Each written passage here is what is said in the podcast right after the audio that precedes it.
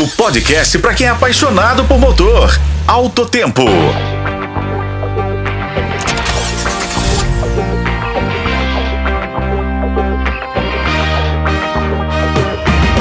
Olá, amigo! Estamos aqui para mais uma edição de nosso podcast. E nosso tema hoje será o lançamento da Fiat, a versão Abarth do SUV Coupé Fastback. Aliás, esse é o nome que remete à esportividade, mesmo aplicado a um SUV. Sendo assim, nada mais justo do que ele ser o segundo modelo da Abarth no Brasil. Disponível em versão única de acabamento, o Fastback Abarth está à venda a partir do dia 26 por 159.990, uma diferença de 10 mil reais em relação ao Pulse Abarth.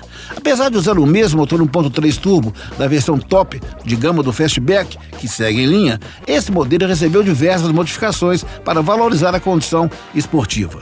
Entre elas estão a calibragem do motor, câmbio e curso do pedal do acelerador, que foi reduzido em 50%. A suspensão possui molas mais rígidas e recebeu nova geometria, além de ter sido rebaixada em 5 milímetros, para dar um visual mais esportivo. O veículo tem sistema de vetorização de torque, que distribui esse torque entre as rodas para impedir que haja perda de estabilidade.